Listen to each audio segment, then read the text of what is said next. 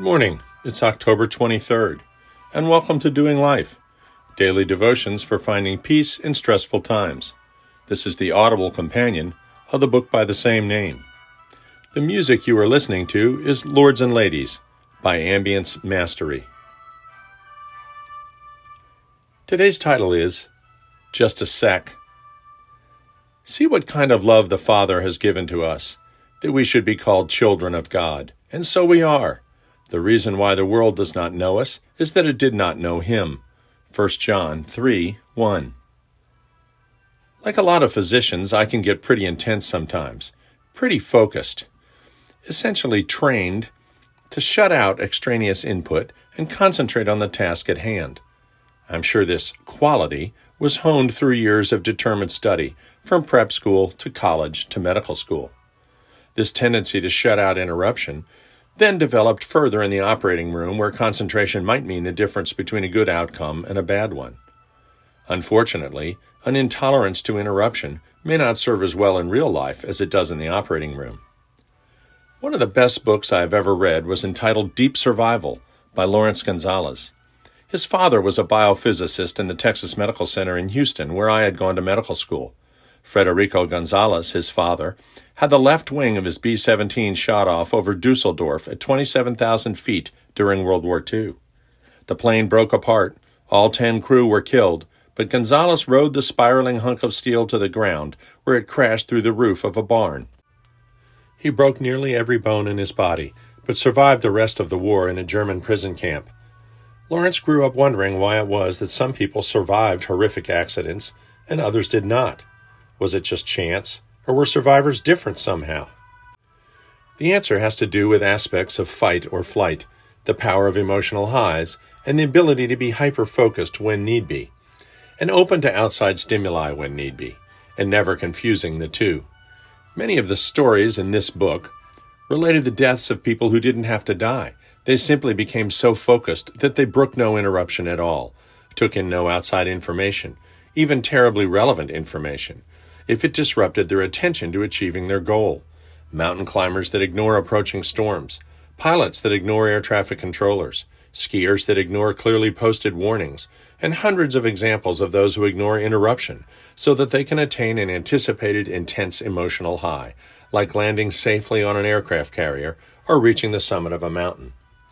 Shutting out interruption worked well for me in studying medicine, but it didn't work quite as well when my small children needed my attention. It didn't work quite as well when my grown children needed my attention either. See Doing Life, January 1st. It certainly doesn't work too well in a marriage. It turns out that intolerance of interruption doesn't work very well as a Christian either. Jesus wants us to love God and love each other, right? Well, it's hard to love another if you won't pay any attention to him or her because you're too busy with whatever it is you're busy with. All of us tend to get hyper focused and busy at our jobs. While our jobs are important to feed and clothe our families, they're not so important that you forget the greatest commandment. Interruptions by people who request our attention could be annoying and insignificant, true, but they could also be opportunities to demonstrate the love of Christ, which you would have missed entirely if you've isolated yourself either physically or emotionally or both, so that you have become unapproachable to others. In loving them by helping and attending to them, you nudge them in the direction of knowing the loving God you worship. Be available for the Holy Spirit to work through you. How many times in your life have you said, just a second, to a coworker, to a subordinate, to a member of your family, and then either turned the second into an hour, or more commonly, forgot that they had approached you at all? Focus is good, to a limit. Focusing to the point where it excludes the human needs of others can become a disaster. Next time someone interrupts you with a need or a question, Unless you're defusing a nuclear device with 110 seconds left on the timer, stop what you are doing and see how you can help. Treat them as you know you should treat your own children, whom you love fiercely. It will change your life, and possibly the lives of the people with whom you interact, for the better. When the Lord saw that, he turned aside to see. God called to him out of the bush, Moses, Moses, and he said, Here I am. Exodus 3 4 ESV.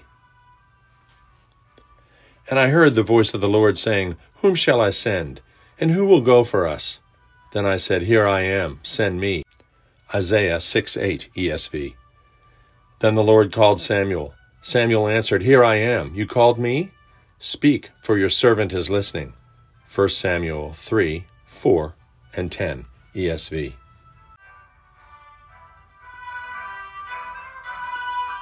Dear Heavenly Father, we love you. Direct your Holy Spirit within us to view interruptions as opportunities to show your love that simply show up unexpectedly, rather than viewing them as annoyance. Amen.